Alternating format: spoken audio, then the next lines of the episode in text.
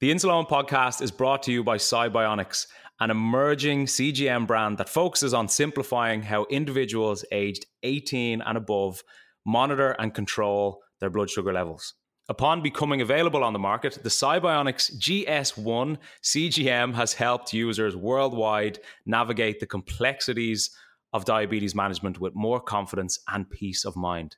Thanks to SiBionics, now more people are able to view and share their real time glucose data, receive customizable glucose alarms, and generate full AGP reports, all directly from an intuitive SiBionics app empowering them with the necessary information to make better decisions about their health.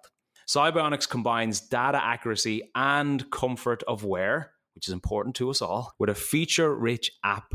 The 14 day scanning free and calibration free SiBionics GS1 CGM aims to deliver reliable, seamless diabetes management experiences.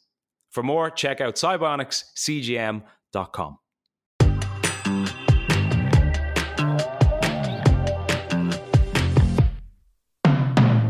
How's it going? It's Owen here, and for World Diabetes Awareness Month, we are doing something a little bit different. Every single day in November, we will be releasing a brand new episode with practical tips, practical insight, and practical advice you can implement with your own diabetes management.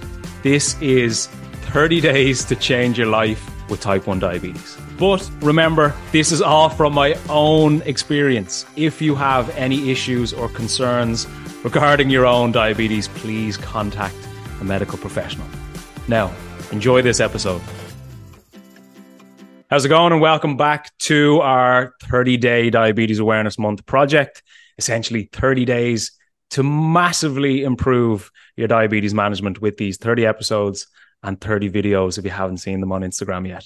So, next topic, we're going to try and keep it brief. One I'm passionate about as an Irishman as Graham hmm. knows over the years, right?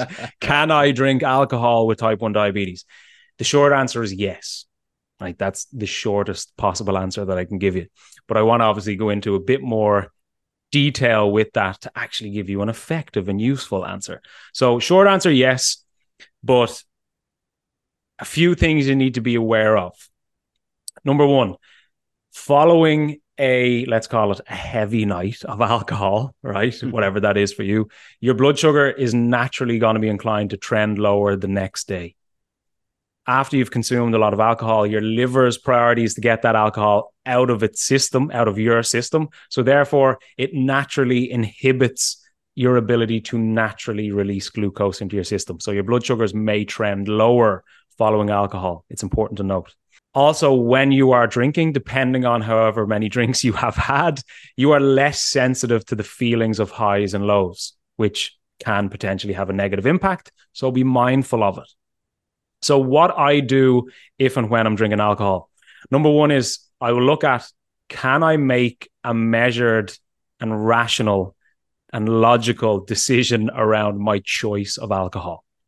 Meaning, something I say to myself a lot is can I keep the experience of this thing the same, but make a decision around my diabetes management just to make it easier?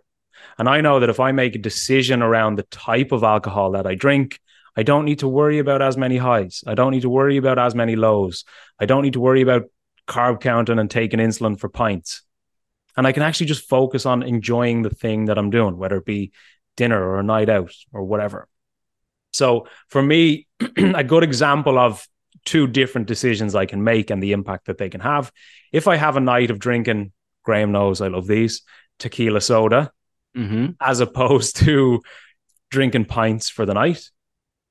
The experience for me is the same. I'm still doing the exact same thing, but the simple decision of picking and sticking to tequila soda just makes it easier to manage my blood sugar. So that's the decision I will make at that time. The next thing I do is if I am drinking pints, for example, because I know everybody doesn't just like to drink tequila sodas, and I appreciate that. if I'm having beers, what I'll do is I will try and carb count the beer itself. If it's a bottle, if it's a pint, I know a pint of Guinness has about 15 grams of carbohydrate. So if I'm having a pint of Guinness, I'm going to take the insulin I require for that pint of Guinness, much like I would with food. The next thing I do is because I'm aware of the fact that the alcohol itself is going to cause my bloods to trend lower the next day, I don't want to run the risks of my bloods essentially going too low while I sleep, particularly if I've had a few drinks that night. So, what I do to ensure that my blood sugars don't go too low while I'm asleep, when I get home, whatever I've been doing, I will have food prior to going to sleep without insulin. That's the key for me. Because if I have, say, 15, 20, 30 grams of carbohydrate without insulin, I'm going to bed with confidence, knowing that my blood sugars aren't going to go low and maybe even dangerously low if I've had some alcohol. So, really important. And then the last thing that I do, I know we're trying to keep these nice and short because essentially these are bite sized episodes. I can go in to a lot more depth with this. But the last thing that I do is I will potentially reduce the insulin that I take the next day. Again, because of the fact that the alcohol itself is likely going to cause my blood sugar to come lower. If I reduce the insulin that I take, I'm again reducing the likelihood throughout that entire day of my blood bloods going too low. So that could look like if I have a meal that generally requires, say, five units of insulin, because I know my bloods are trending lower, because I know I was out the night before, because I know I had a few drinks, maybe today I'm just going to take four units for that meal to avoid that continued drop. But for me, again, to reiterate, the simplest and most effective thing we can do is simply looking at what's my choice of alcohol and how can I keep things as simple as possible for myself.